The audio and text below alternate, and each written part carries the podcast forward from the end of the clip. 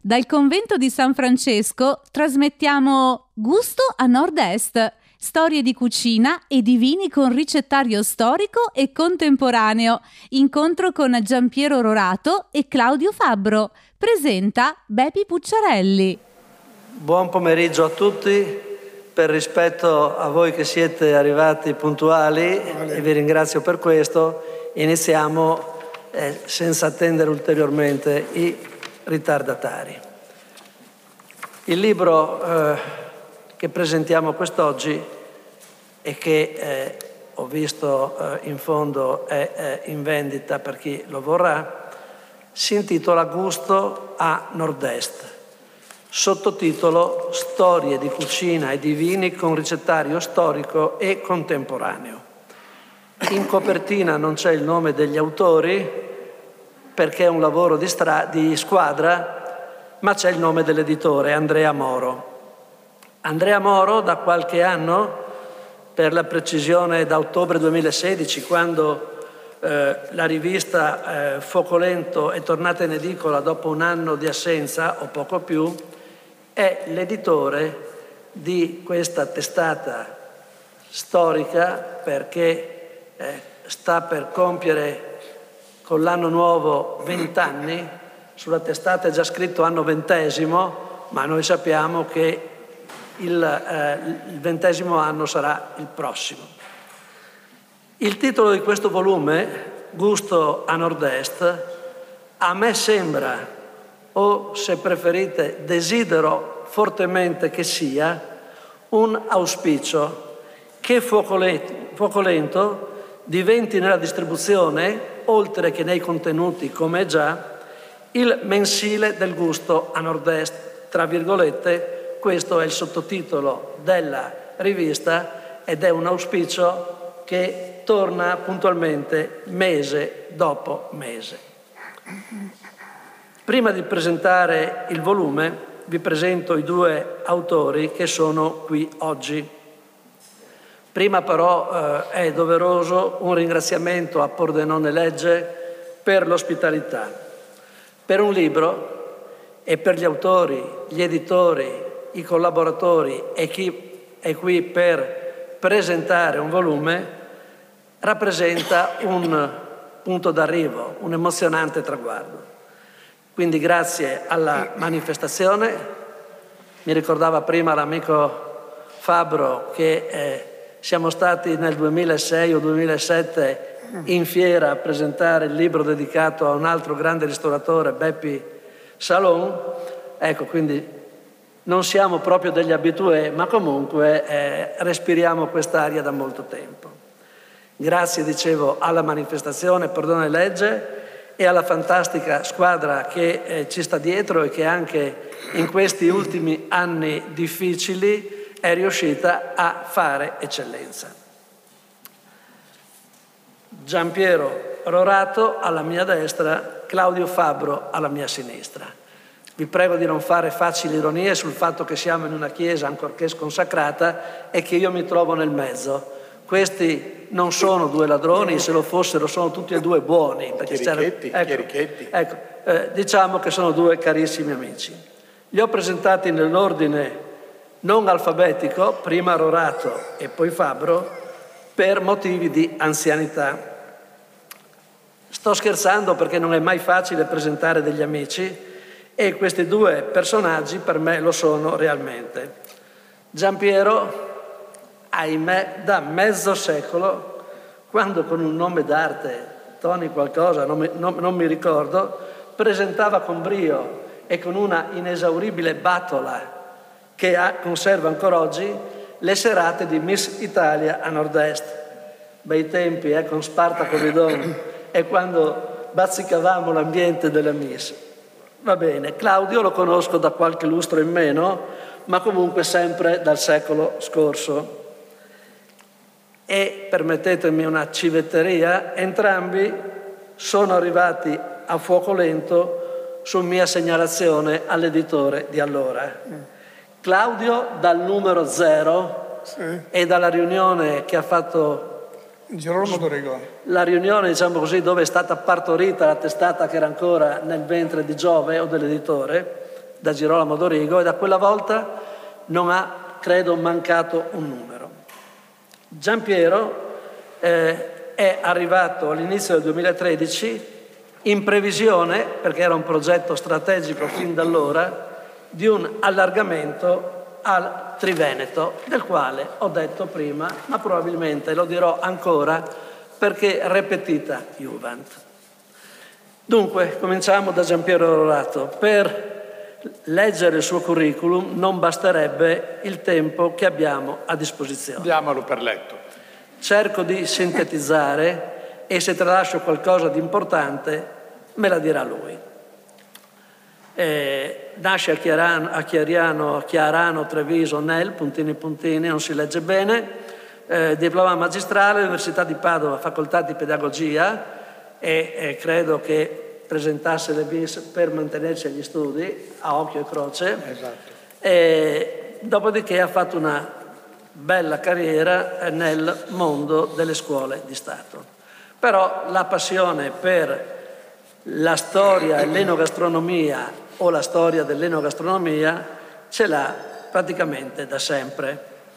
Nel 1974 fonda con Giuseppe Maffioli la rivista Vin Veneto di cui è vice direttore fino al 1991 e Vin Veneto eh, è stata probabilmente una delle riviste storiche del nostro, del nostro nord-est. Ha pubblicato una serie di volumi i principali dei quali sono, e lui scrive nel suo curriculum i principali, io ne ho contati 36, ma non sa neanche lui quanti sono, difatti quando gli, quando gli chiedo dimmelo, nicchia, sfugge perché probabilmente eh, no, non vuole mettersi a fare un inventario.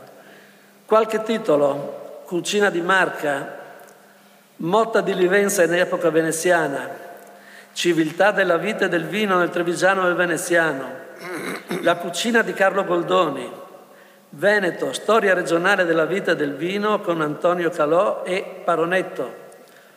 Il baccalà, di, sto saltando, è il baccalà dei veneziani, stoccafisso e baccalà nel piatto e poi c'è anche nel 2006 un baccalà e stoccafisso all'italiana.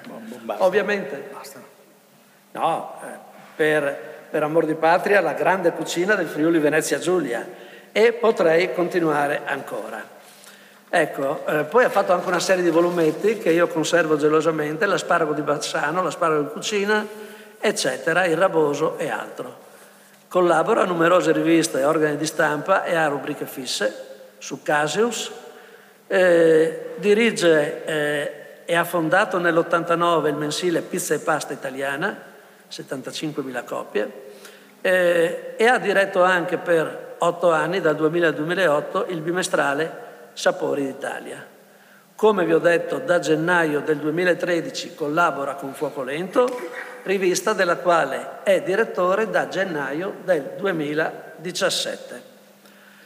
Oltre all'attività pubblicistica, collabora a diverse scuole alberghiere, gruppi di ristoratori, è stato docente alla scuola di cucina Alma di Colorno, ha collaborato a lungo con lo IAL di Aviano, con la FISAR, collabora e ha collaborato con la Regione Veneto, con la Coldiretti di Venezia, eccetera, eccetera, eccetera. Mi fermo, mi fermo lì perché mi ha già fatto di motto che mi devo fermare.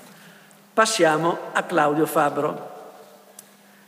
Quando, eh, quando nel 2004, credo che fosse il periodo di Quaresima, venne nominato commissario straordinario dell'ERSA, presi appuntamento e mi presentai da lui a Gorizia con una o due, non ricordo più, bottiglie di prosecco di casa. Di casa vuol dire prosecco comprato eh, sui colli di Valdobbiadene e imbottigliato religiosamente a casa di venerdì santo. E cose che oggi eh, si trovano ancora, ma ormai eh, la moneta cattiva scaccia quella buona, eccetera, eccetera, eccetera, non diciamo nulla. Claudio, in quel credo fosse un giovedì o un venerdì santo, non si fece trovare impreparato. Per accompagnamento aveva preparato pane e mortadella in base al saggio principio mai bere a digiuno. Anche il suo curriculum non scherza e qui condensarlo è ancora più faticoso. Le sue prime esperienze risalgono addirittura al periodo eh, scolastico, quando, eh, come tanti ragazzi, sottoscritto compreso, al termine dell'anno scolastico nelle superiori si cercava di guadagnare due soldini andando a lavorare. E lui ha iniziato i primi passi nel mondo della gastronomia a quei tempi a grado, eh, una stagione eh, nella, in cucina eh, dedicandosi in particolare a gelati e dolci. Mm. e da allora credo che non mangi più dolci che non rientrano nella sua dieta. E poi come cuoco, banco, eh, come cameriere banconiere, il che gli è servito a imparare un po' di tedesco basico, quello che serve per eh, prendere l'ordinazione di due calici di vino e dire eh, grazie auf Wiedersehen e, e per vincere un po' di eh, per vincere un po' di timidezza, perché anche, anche i grandi personaggi hanno questo fondo di, di timidezza. Poi la timidezza era superata andando a fare l'università a Bologna eh, eh, tirato su eh, a Tortellini e Lambrusco e eh, dopodiché tesi di laurea, pensate era un altro mondo perché eravamo prima dello scandalo del metanolo, eh, nel 72 fa una tesi di laurea su vite e vino in Friuli. Lì comincia la frequentazione con i ristoratori e dopodiché l'attività eh, che gli dà tutte le conoscenze di cui ancora oggi eh, porta eh, giustamente vanto sono cinque anni di enologo al consorzio Vinidoc Collio, che era allora e anche oggi un po' la punta di diamante del Friuli vitivinicolo. Lo dice uno che per anni si è divertito a pubblicare Colli orientali 8 tre bicchieri, Collio 5 e quando facevo questi comunicati gli amici del Collio rosicavano. Però Collio e Colli orientali insieme rappresentano il Friuli di Collina e dove c'è quello non ce n'è per nessuno. Torniamo a Claudio.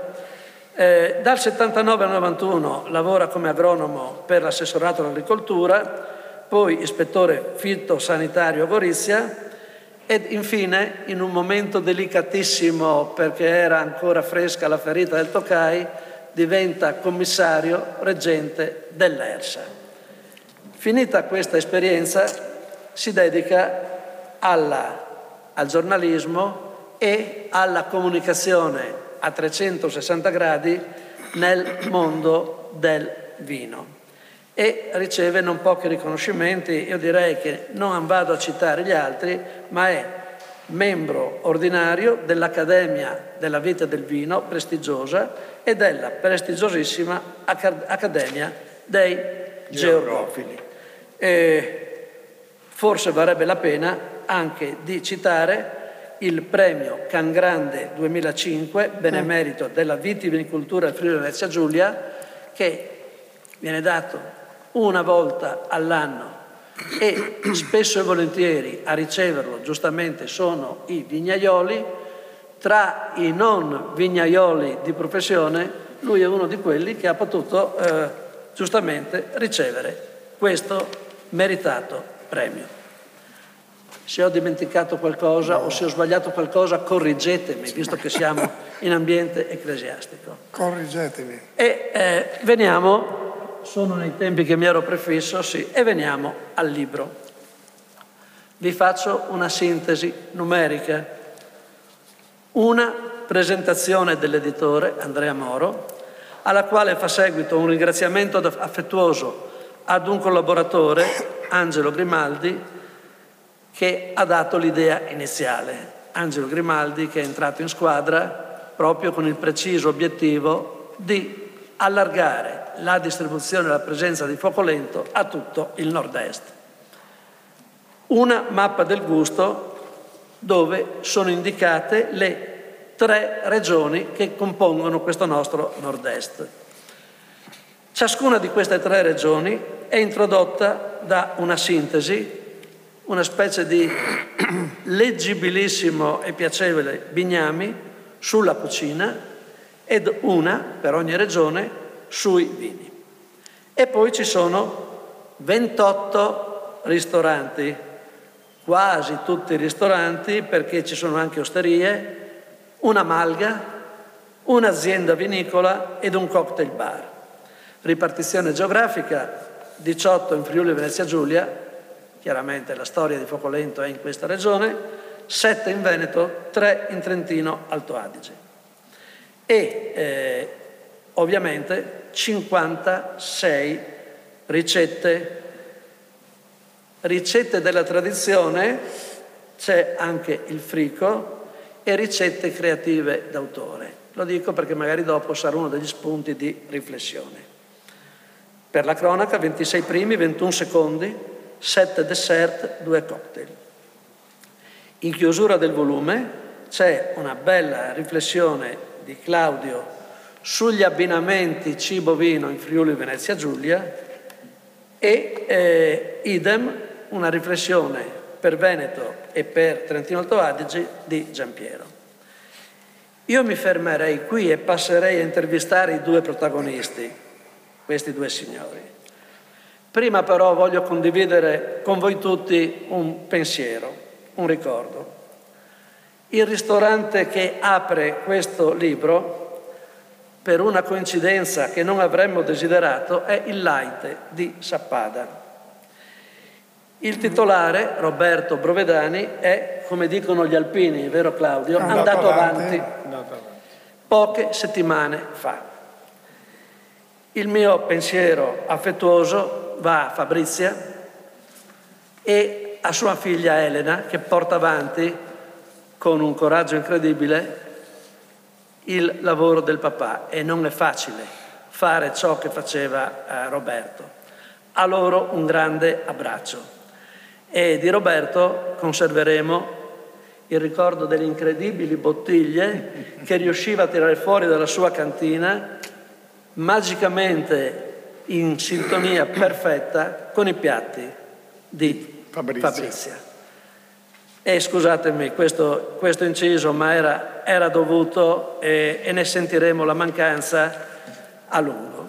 Incomincio a intervistare questi due signori, come ho detto prima, per un fatto di anzianità. Giampiero, perché è stato pensato questo libro e con quali intenzioni?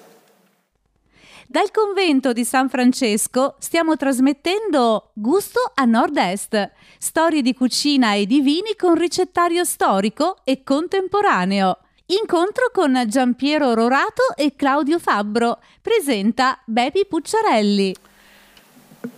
Buon pomeriggio a tutti. Questo libro è nato dalla voglia di presentare ciò che esiste di valido, di buono, di interessante nella cucina, in particolare del Friuli Venezia Giulia, andando anche un attimo fuori nel Veneto e in Trentino Alto Adige.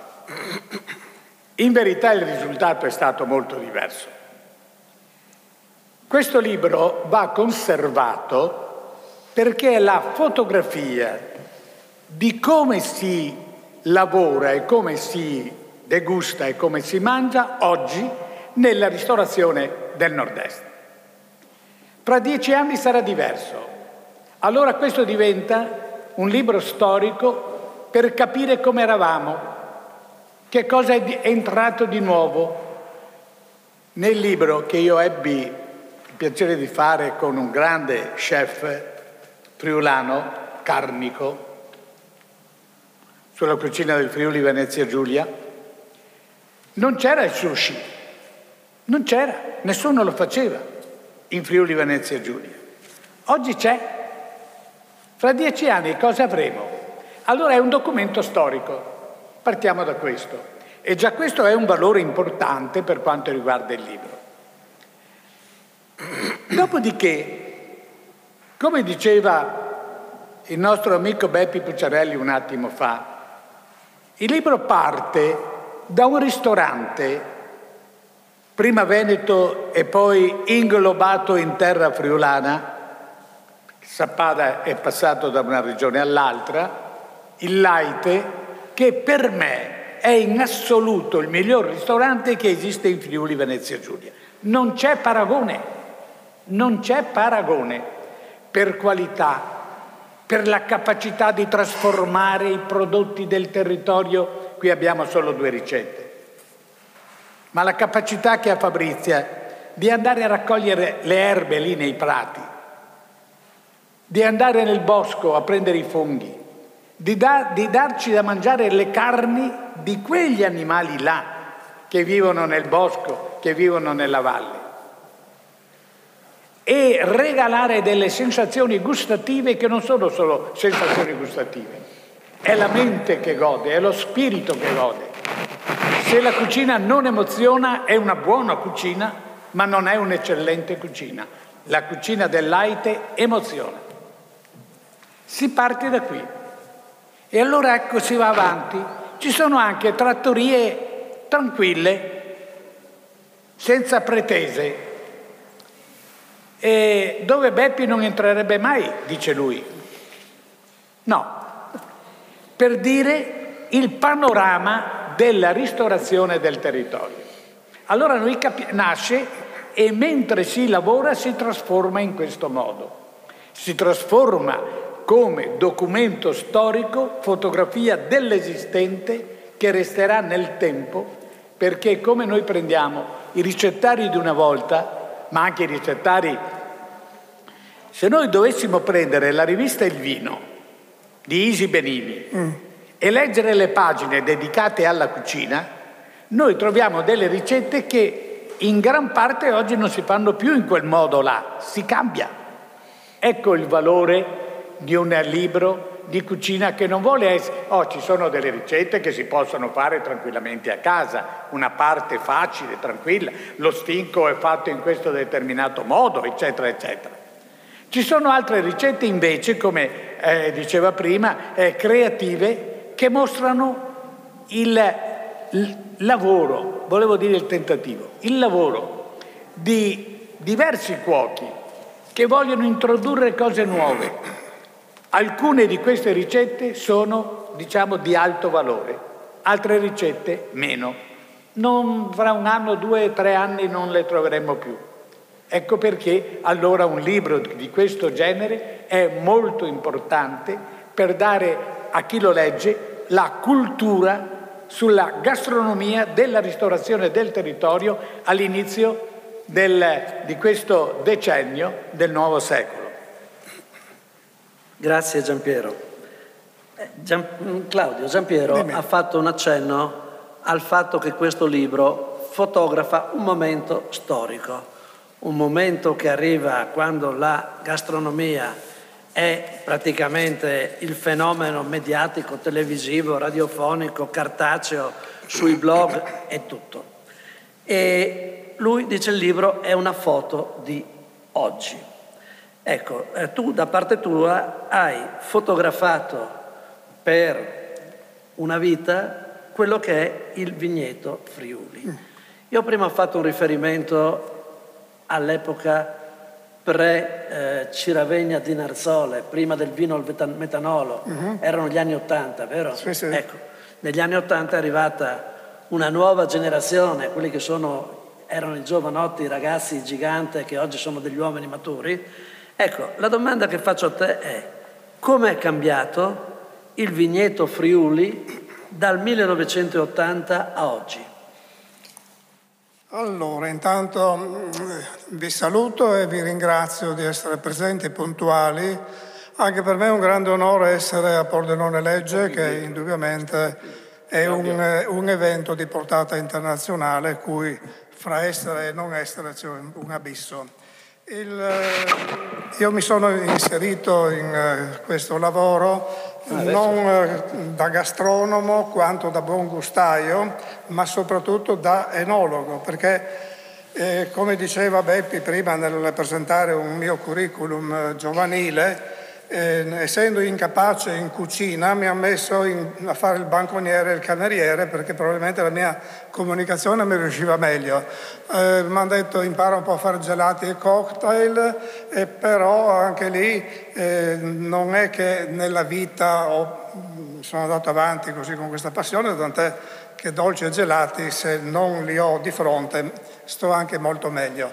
Passano un po' di anni, sono gli anni del, del periodo eh, bolognese erano praticamente eh, una monotonia di lambrusco di 11 gradi e di tortellini tutti i giorni, però essendo il pane fatto in casa io ne conservo positiva memoria perché la signora che ci riceveva in trattoria si pagava quella volta 600 euro a pranzo ed ero sempre con due colleghi, cui ci siamo divertiti praticamente per, per quattro anni fino alla laurea ed erano gli anni che precedevano, precedevano praticamente il Rinascimento. Nomi come il Conte Atte, che dicevamo prima, Guacello di Porcia, Girolamo Dorigo, cioè eh, Piero Pittaro, c'è una serie di nominativi molto importanti, Collavini per le, le ribolle, eccetera, che eh, segnano un periodo che è la crescita eh, che parte praticamente negli anni 60. Non dimentichiamo che il primo disciplinare è del 1963,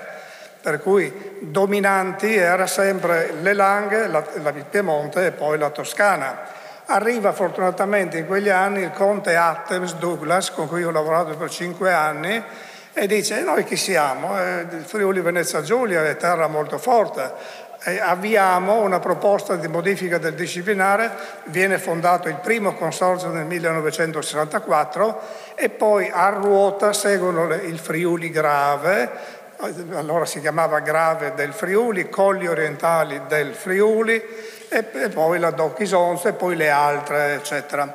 Allora eh, lì viene fuori veramente una, una, una, fotografia nel 68 che fa conoscere eh, nel mondo eh, quello che, che, avevamo al momento. E al momento nell'80 cos'era? Era una terra di vini rossi, vini rossi. Allora si stava bene, le aziende cominciavano ad essere autonome e io mi tiro fuori alcuni dati e resto eh, sorpreso che nell'81 nelle cantine eh, sociali eh, il pordenonese tuttora è in auge per questa forma cooperativa, pensate che conferivano alle cantine il 70% di uve rosse e il 30% di uve bianche. Per dire cosa è cambiato? un cambiamento epocale. E allora direte, ma di questo rosso, com'era composto questo rosso? L'85% era Merlot. Trovatemi oggi un eh, sommelier che vi proponga un Merlot per dire siamo in auge. Ed era poi seguito dal Cabernet 8%, e poi Refosco e altri 2, 3, 4%.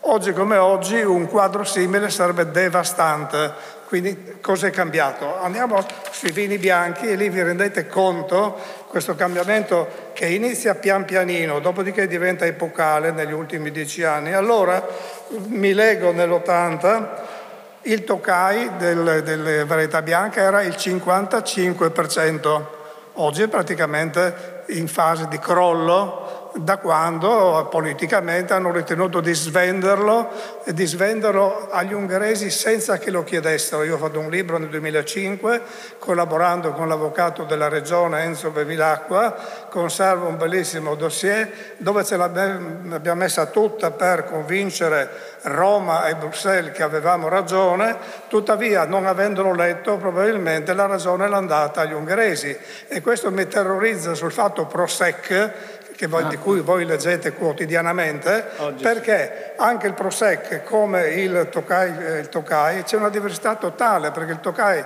il vino Tokai deriva da una varietà che si chiama Tokai friulano e che poi in modo veramente ipocrita ti consentono ancora di chiamarlo Tokai friulano, sì. ma il vino che ne deriva devi chiamarlo friulano, come un popolo, come una lingua, come tante altre cosine che non c'entra niente col vino. Un aggettivo diventato vino.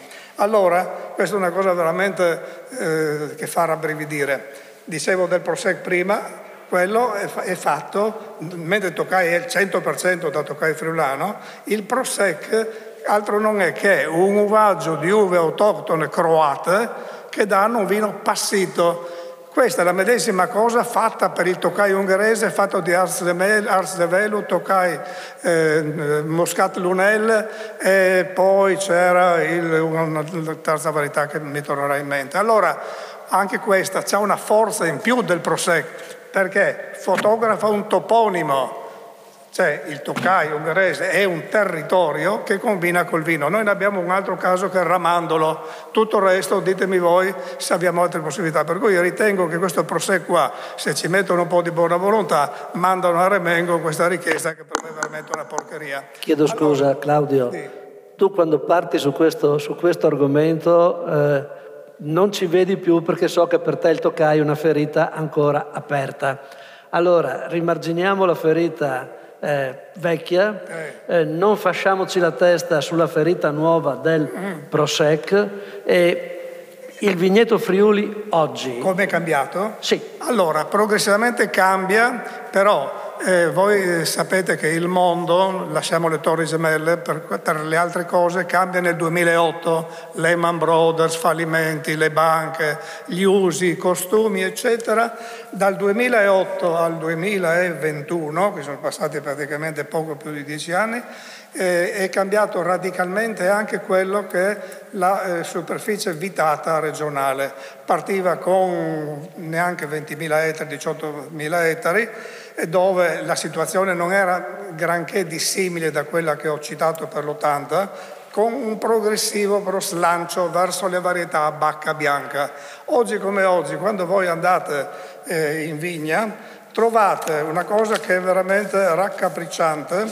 Oggi, anche se io che parlo, parlo da agronomo, i grandi vini li ho sempre ottenuti da viti vecchie una vite di due anni solo perché la glera rende e tu dopo due anni le fai fare 200 quintali di uva per ettaro, sai che collasserà dopo 7-8 anni, ma chi l'ha fatta è diventato milionario, chi invece continua a essere tradizionalista diventerà un poveraccio che dovrà portare così eh, i libri in, eh, a farsi benedire. In questo momento noi abbiamo stravolto, è l'unica varietà che era, vi ricordate quel 5% che dicevo nell'80? Oggi come oggi, insieme alla glera, fanno 7.000 ettari il pino grigio, quindi da ultimo diventa il primo. La glera non esisteva perché nel 1772 portano la glera, c'è sempre un, fra, un frate di mezzo buonanima perché era intelligente, sapevano molte cose più del comune mortale, del contadino, la porta a Conegliano, Valdobbiadene e lì nasce il Prosecco perché il nome del, del territorio di origine è sempre stato dominante nei vini come negli uomini. Ecco, il, il, come si chiama lì? Il, il, il padrino, il, il padrino la cui azienda ho visitato due anni fa, eh, viene chiamato Don Vito Corleone, ma lui aveva tutt'altro cognome, però venivano gli immigranti, venivano sempre chiamati come il nome di origine. Io eh, quando ero a Bologna venivo chiamata Gorizia, ciao Gorizia, buongiorno, no, chiamami Claudio, no, il nome del migrante era... Allora, partiamo dal toponimo, il Pino Grigio prende un'accelerazione incredibile, prima in colore bianco carta, cosa che per me da agronomo un'uva rossa, farla bianco carta e snaturarla. E infatti in questo momento da due anni, almeno questo sta succedendo, si fanno delle belle macerazioni, si sta puntando un po' sull'ambrato, sul ramato, sull'orange che piace molto ai, ai francesi. L'altra varietà quella del prosecco, quella della glera, questa qui è una cosa abbastanza curiosa perché prende piede insieme alla voglia di bolleccine di cui sono innamorati i millennials più che noi della terza età, però nel Veneto indubbiamente ha fatto passi da gigante anche nella qualità. Tant'è che anche lì hanno dovuto dividere la DOCG, cioè la garantita che sta nella zona di Conegliano Valdobbiadene. E Asolo Montello. Colline, colline meravigliose dove io vado nella zona di eh, San Pietro di Feletto, di Colvetoraz, eh, lì siamo a 450 metri sul livello del mare, che giustamente si arrabbiano un po' quando vedono del, della glera piantata nelle zone molto più idonee a fare asparagi che non a fare buona, del buon vigneto. Però, dato che, eh, torniamo al discorso Toccai, vedete i ricorsi storici, esiste a Trieste un paese che si chiama Prosecco, se ne sono accorti e hanno detto ma scusate noi Prosecco eh? e allora hanno detto beh facciamo ponte eh, perché allora noi avevamo, e l'abbiamo tuttora, Capolani, famiglia Zonin della Quileiese, ha detto ma siamo anche noi interessati e allora lo facciamo anche da te, ma poi se ne sono accorti anche gli altri friulani, allora ha detto e allora tutto il Friuli Venezia Giulia può piantare glera DOC, non di OCG, per fare bollicine. Questo, il discorso bollicine però torna fuori come è cambiato. Eh? Per eh, anni a Norum la ribolla gialla si è fatta soltanto in due territori, Coglio e Colli orientali. E, e poi nella ex eh, collina, diciamo, eh, mm, slovena, oggi chiamata Goriška Brda, dove tuttora la fanno ed è un po' il vino bandiera di quel territorio. C'è però un fatto che passa da, tre, eh, da 300 eh, ettari, passa a 3000 ettari quindi insieme a Pinot Grigio e Glera fanno quasi il 60% del vigneto Friuli. Vi ricordate i dati di prima? Completamente stravolti, completamente stravolti. È stravolto anche l'uso pianeggiante della ribolla gialla, perché se vi ricordate prima di questo caso qua c'era soltanto un produttore che era in Pede Collina che faceva la ribolla gialla spumante anche bene. In questo momento nella zona delle grave, nel litorale, eh, si sta facendo ben volentieri della, delle bollicine di, eh, di, ribolla gialla, le fanno anche bene e siamo passati a 3.000 euro. Adesso, adesso però ti fermo, perché se lo lascio alle 6 siamo ancora qui che ci, che ci racconta tutto del vigneto Friuli e dintorni. E parlando di Merlot, eh, fra le frasi celebri di Claudio, una volta scritto il merlot da vino da battaglia è diventato vino da bottiglia. bottiglia. E eh, io devo fare il mia colpa perché vent'anni fa, quando ero più giovane e più presuntuoso di oggi, eh, oggi non sono più giovane presuntuoso un po' così, eh, a un amico a un tavolo che mi diceva ah ma il merlot migliore del Friuli arriva da Pordenone gli ho dato dell'incompetente, eccetera, per poi scoprire invece che quello era un grande merlotto che si fa nella sabbia di Sacile a Vistorta ed è un monumento dell'enologia friulana. Quindi non c'entra la collina o la pianura, la marna eocenica o la, la, la, la sabbia, la terra soffice, c'entra l'amore, la passione che ci mette chi fa il vino. Visto che ho rubato la parola a Claudio, dovevo, perché altrimenti vi ho detto cosa succedeva, ritornerei un attimo da Giampiero dopo aver detto per dovere di cronaca, perché sono nato cronista e morirò probabilmente tale, che Sappada storicamente era Friuli ed è tornata al Friuli, che Fabrizia Meroi è friulana di Cividale e Roberto Provedana, Carmen per cui stiamo parlando di un meraviglioso unicum tutto friulano, per cui la permanenza in Veneto è stato un accidente che non sposta il termine.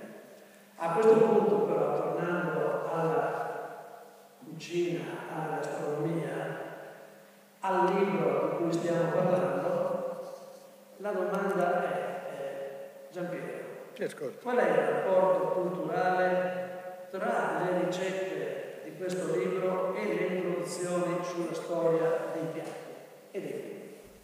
Dal convento di San Francesco stiamo trasmettendo Gusto a Nord-Est, storie di cucina e di vini con ricettario storico e contemporaneo. Incontro con Giampiero Rorato e Claudio Fabbro. Presenta Bepi Pucciarelli. Sì, in questo libro c'è per ogni regione una introduzione che ho fatto, breve, su più, più che altro sulla cucina storica, cioè sui piatti di ieri e sui vini di ieri, vale a dire da dove veniamo.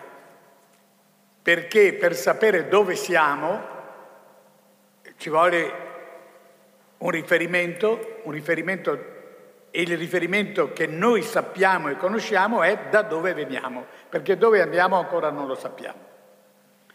Allora in queste introduzioni mi sono fermato su questo aspetto storico, qual è la cucina tipica, i piatti emergenti che le generazioni precedenti ci hanno lasciato in eredità.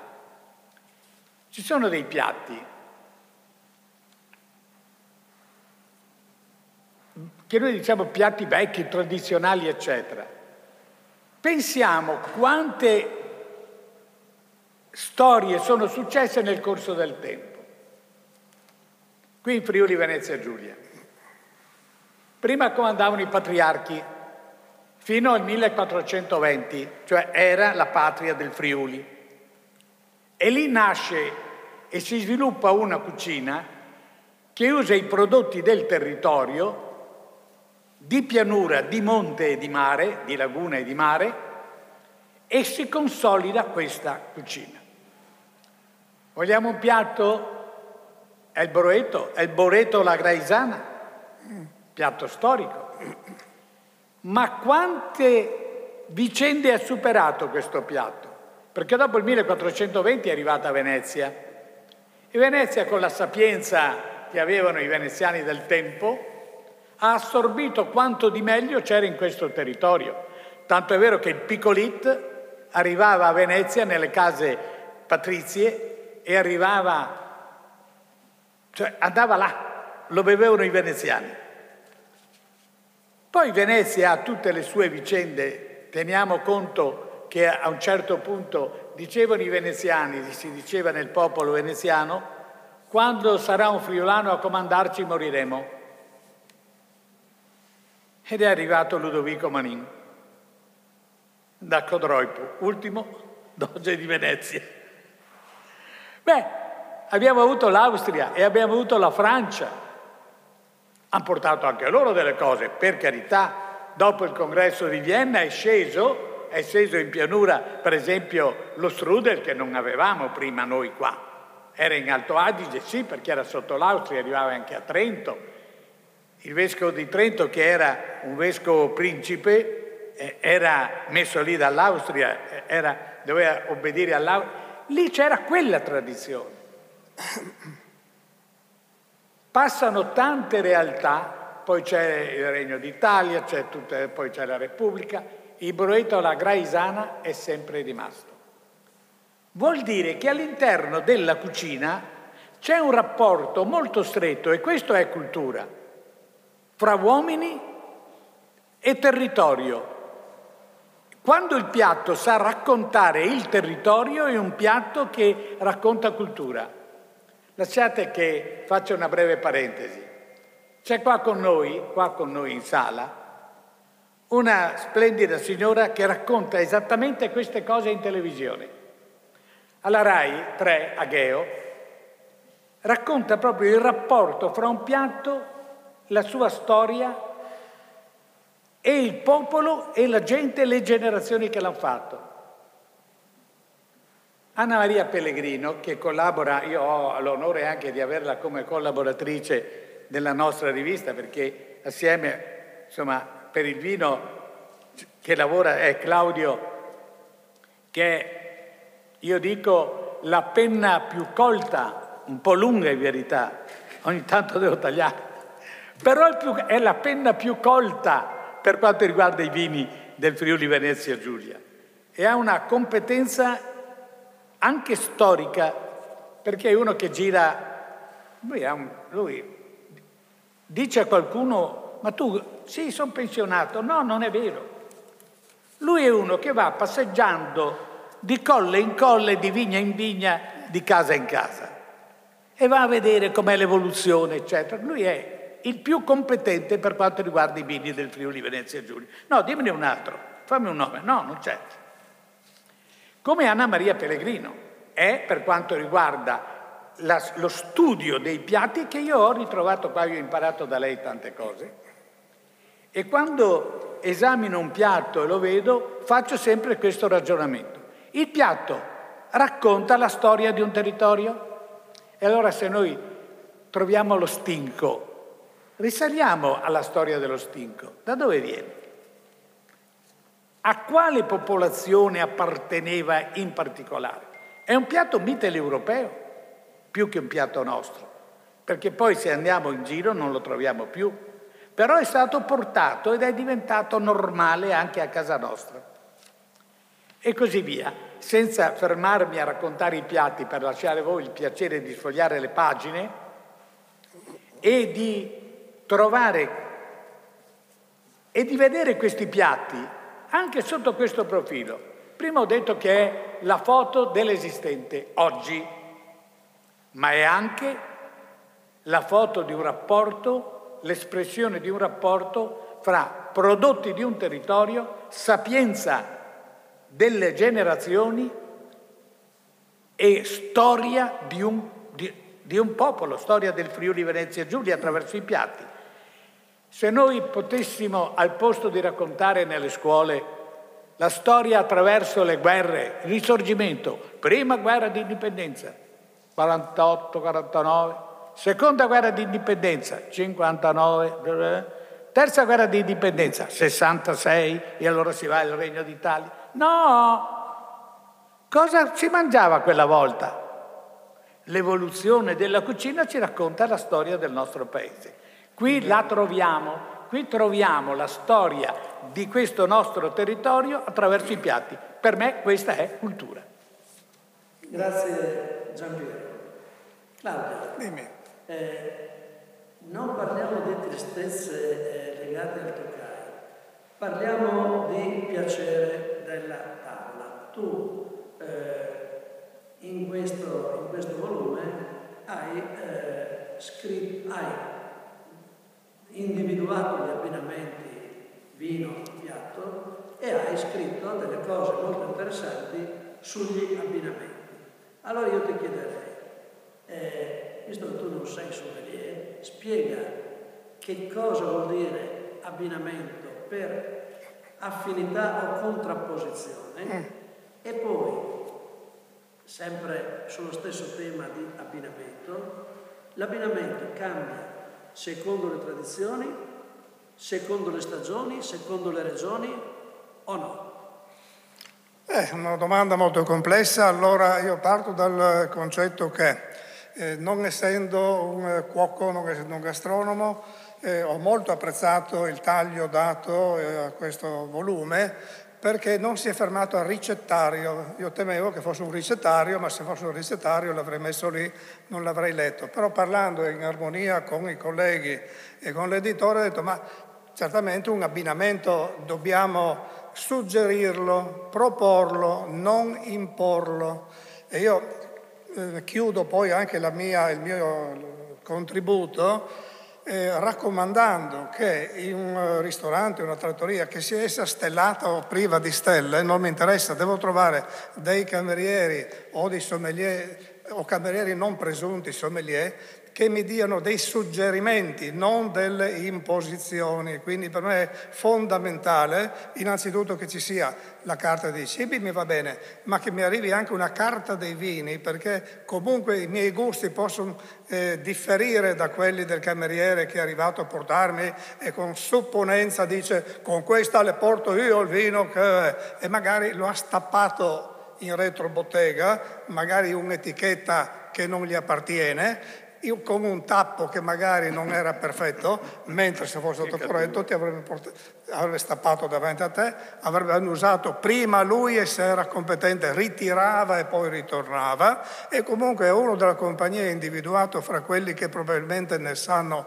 un po' di più, gli dice cosa ti pare? Non ha di tappo, benissimo, perché hai scelto questo? Allora ci sono degli abbinamenti storici. Io penso che, eh, come è capitato a me, è capitato anche a voi, nel tempo i nostri gusti si cambiano, non dico che migliorano, cambiano. Allora, per anni ero malato di Sauvignon e mi piaceva quel Sauvignon Clone R3 Rauscedo dove sentivi, sentivi quel, non dico pipì di gatto, però quello che i chimici dicono tioli, pirazzine, profumi molto molto marcati, salvia, rosmarino, peperone, sentivi tutto. E poi mi piaceva il Cabernet Franc. Oggi i miei gusti sono cambiati. Mm, dei gusti vecchi mi è rimasto il Tokai friulano come piace a me, quella nota di mandorla, affinità quando vado a San Daniele, col cavolo che chiedo Sauvignon Pinot Grigio, Ribolla, eccetera. Mi piace il, il prosciutto di San Daniele abbinato con un bel toccai friulano 100%. Quindi questo vi dà un'idea. Quando c'è la stagione aprile-maggio dell'asparago bianco, allora io lo associo sempre al fiore di Sambuco che trovi in alcuni Sauvignon, veri Sauvignon, non furbi Sauvignon, perché voi sapete che quando subentra la furbizia di un cantiniere che vuole monetizzare, tante volte in una eh, vasca dove ha messo un po' di pino bianco, un po' di toccai e ci caccia dentro magari una mezza damigianetta di moscato giallo, va a finire che tu la paghi il doppio perché la paghi come un Sauvignon taroccato anche se Sauvignon non è. Allora un vero Sauvignon con gli asparagi. Siamo in, siamo sempre nell'affinità, un bel toccai friulano con il... e poi c'è la contrapposizione. Contrapposizione, io sono stato molto eh, attento perché una volta in Francia eh, mi ricordo che ero abbastanza così ignorante della cucina francese, mi portarono del pâté de foie, quindi eh, oca, eh, anatra, e lo abbinarono a un sauter. Sauter voi sapete che nella zona della Gironda, quindi siamo nella zona sotto dove si fanno i grandi merlot, nella zona bordolese, dei grandi merlot e dei grandi cabernet. E io stavo già per dire, ma scusi ci deve essere un errore, e il mio vicino mi ha tirato, taci, informati prima di fare brutte figure. Questa è la contrapposizione che piace molto ai francesi, quindi il partire con magari un vino molto importante, un grande passito con dei patè e anche con dei formaggi erborinati. Questa è una cosa molto ma molto importante. E questa è la contrapposizione che pian pianino la stiamo provando anche, anche noi. Eh, però vedo raramente che all'inizio uno propone il patè di fegato, gli arborinati eh, e ti dà un ramandolo oppure un verduzzo passito.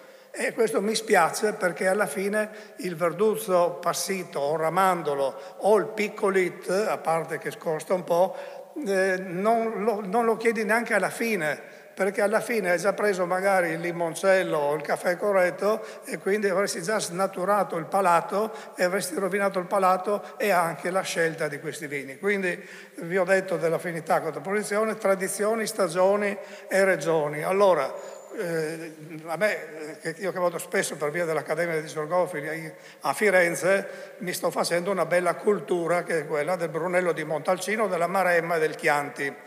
E ovviamente quando vado in estate, luglio, agosto, eh, cambio un po', dico so che qui i migliori vini sono quei tre rossi, grandi rossi citati, però eh, mi andrebbe bene magari un bel champenois, un bel bianco, due bollicine, o un bianco anche vostro, quindi vino del territorio a bella temperatura in un secchiello e quindi questo sarebbe un rispetto stagionale che punta molto sulla temperatura e anche, e anche sul colore. Le regioni allora, se io sono, come vi dicevo, adesso io sono molto innamorato eh, del refosco del peduncolo rosso, eh, mi piace molto il pignolo, se non ho speso la tredicesima a fare compere d'altro tipo, piglio anche un bel pignolo di 5, di 6, anche di 7 anni. Ce n'è di meravigliosi, anche quelli attenti ai furbastri che non, che non lo tarocchino un bel refosco che mi diventa pignolo. Però il pignolo è inconfondibile, bellissimo. Dei vini eh, bianchi sono innamorato della Malvasia istriana.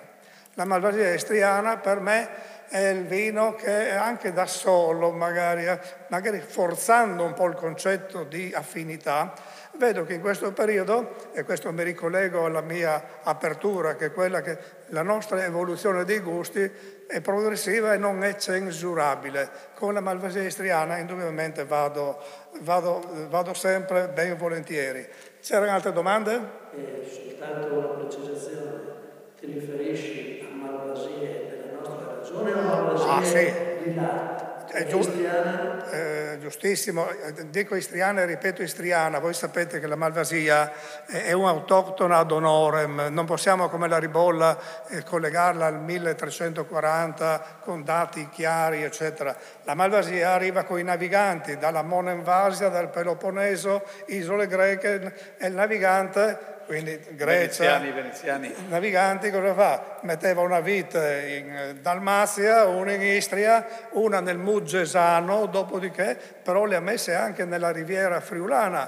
Quindi noi verso il mare, chiamala Grado, chiamala Lignano, chiamala Bibione, come vuoi, perché eh, contestare? Viene una malvasia diversa, ma non deve, non deve, essere dolce, tant'è che a Grado Lignano, quando capita un intenditore innamorato di malvasie, dice, eh no, però, eh, no, però eh, con questo bel branzino non posso, no? Un vino... Eh, ma scusi, non siamo mica nelle Olie, nelle Lipari, non siamo mica a Bosa in Sardegna, Il, lo provi un attimo, uh che grande vino, sa che pensavo che fosse dolce, questo è un nostro impegno che cerchiamo in queste comunicazioni, ma anche con quello che noi trasferiamo verbalmente a gente che ne capisce come, come voi, trasferiamo un concetto che prima di negarsi studiamo il posto dove andiamo. Allora se io vado nelle Olie, vado a Pantelleria, vado in Sicilia, alle Lipari, eccetera, so che quello me lo piglierò magari con un bel canolo,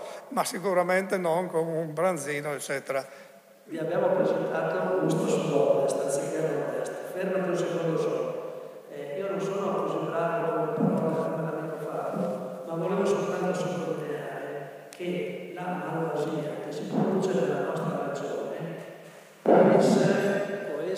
di eh, vitigno malvasia istriana, il vitigno, così come c'è il vitigno di Toccai Friulano, sì. ma non si può scrivere in etichetta, per cui parliamo di malvasia. Sì.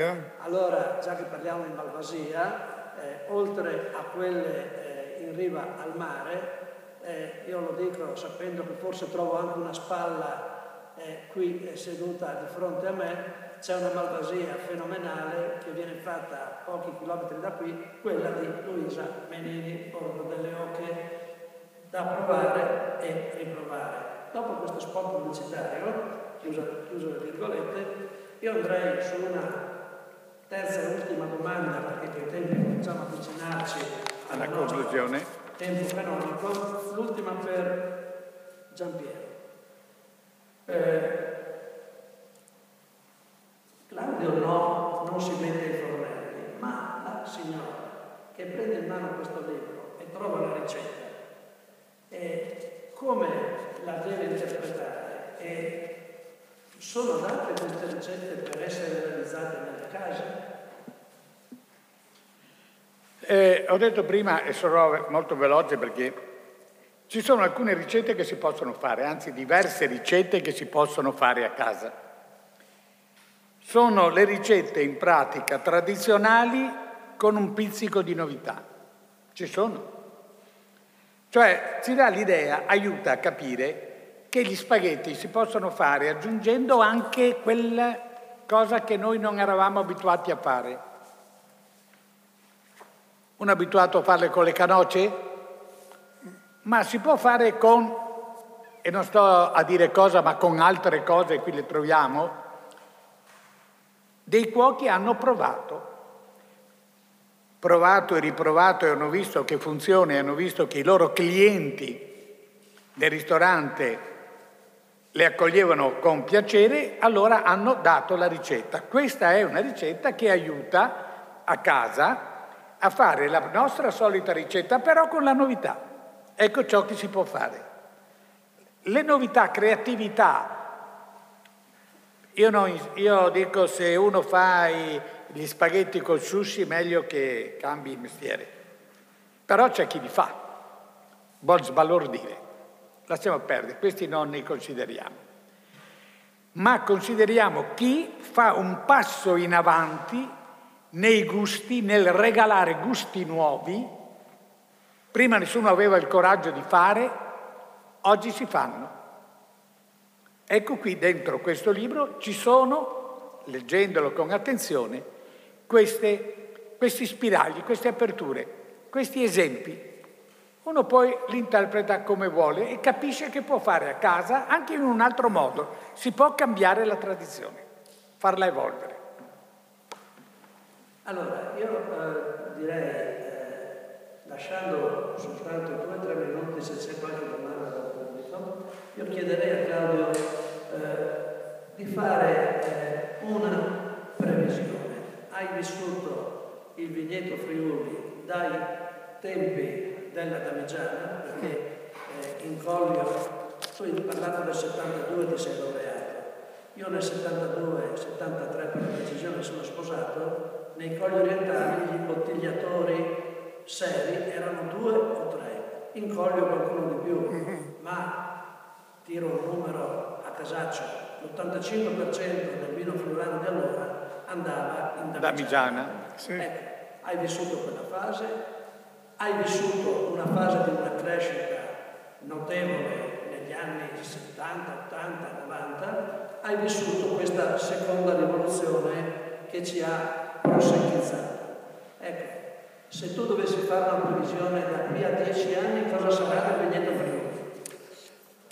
Allora, mm, eh, io non è che sono il mago di Tobruk, eh, devo riconoscere che i cambiamenti eh, epocali dal 2008 a questa parte hanno conosciuto un ulteriore cambiamento eh, nei, nel, negli, nei due anni pandemici che stiamo vivendo, per cui quelle aziende che noi avevamo eh, portato in auge segnalandole fra quelle tre bicchieri, cinque grappi, le migliori, cioè i, i vini VIP, ma non di nome, di fatto, sono quelli che ehm, per un canale di vendita più puntato alla famosa Horeca, quindi eh, enoteca, ristorazione, alta ristorazione, eccetera, hanno sofferto e un po' stanno soffrendo, salvo il periodo estivo adesso, perché eh, il mercato della si pranza fuori, non si pranza dentro, vedremo cosa capita adesso, ottobre, novembre, dicembre, se pranziamo dentro, pranziamo fuori, se ci viene voglia di, di prendere una bottiglia da 30 euro, 40 euro. Eh, ha patito molto di meno eh, la, eh, la linea di vini buoni, ma anche esitati per esempio in bagging box, e oppure anche le consegne fatte da gente che non usciva perché anzi riceveva, eh, perché la, la, GDO, grande distribuzione organizzata, bene o male è entrata in una fascia dei supermercati, eccetera, che ha consentito la sopravvivenza bravi a venirne fuori, perché se voi pensate che eh, le, le, aziende che contano hanno sempre avuto un mercato americano e inglese eh, che conta e ti trovi Trump che dice, boh niente, domani gli mettiamo un po' di dazi così siamo a posto, no? Quindi pensate il dramma che hanno vissuto queste aziende in questi due anni e siamo in una coda pandemica che non si sa come sarà il prossimo anno. Quindi eh, quelli che noi portiamo in auge, io gli auguro e come eh, devo anche riconoscere, poi non essendo un grande consumatore di prosecco, vado ogni tanto nel prosecco di Conegliano Valdobbiade, nella zona alta di cui dicevamo prima, e mi trovo anche bene. Oddio, no, non è che me lo regalino, anche lì siamo da, da 9-10 euro la bottiglia, non è 1,99 euro. Quindi ricordatevi che quando voi andate vedete 1,99 e lo pigliate, magari vi autoconvincete che è buono, dovete mangiare un panino di mortadella, ma molto, molto grasso, perché diversamente vi farà acidità di stomaco, quindi di, di Malox spenderete 19,90 più di quello che avete speso per il vino. Allora, riconosco però che chi ha messo glera in questi dieci anni è sopravvissuto anche bene, perché facendo molta quantità aprendo mercati nuovi, dei giovani, ripeto, che spendono, hanno, eh, ne sono venuti fuori più di tante aziende che hanno continuato magari sul Pinot Bianco, sul Sauvignon, Toccai e Merlot non ne parliamo, ecco, tristemente come dicevamo prima insieme a voi, però ne sono venuti fuori, piaccia o non piaccia. La ribolla a me piace eh, perché nella sua neutralità è sempre stata una grande badante di due vini, Tokai e Malvasia istriana, a voce posso dirlo, no? eh, però la, la ribolla da sola piace nella sua neutralità in abbinamenti con il buon pescato però io col buon pescato, dato che non è che vado a pranzo e cena tutti i giorni, mi prendo una bella malvasia, però ci sono delle zone che hanno delle ribolle o dei ristoranti, delle ottime ribolle, mi piace anche la ribolla. Per cui il cambiamento ha consentito la sopravvivenza, perché, perché come, come, è morto il settore zootecnico con le quote latte, stava per morire anche il mercato vitivinicolo. Per fortuna oggi abbiamo anche un buon bicchiere, chiamalo come allora, vuoi, ma buono. Raccolgo, raccolgo un suggerimento di Ciampiero, eh, quello per dare un segnale anche positivo dei vini sostenibili. Sì. Tu hai assaggiato come me qualche Sauvignon di vitigni resistenti che sono decisamente buoni. Sui vitigni resistenti, sulla sostenibilità, si gioca la partita del futuro della vitivinicoltura perché quando 15 o 20 anni fa ho letto che il 50% dei pesticidi in. Europa vanno nei vigneti, mi sono posto il problema se questo lo dovevo scrivere o tenerlo per me me lo sono tenuto per me perché non puoi lavorare nell'enogastronomia e fare terrorismo.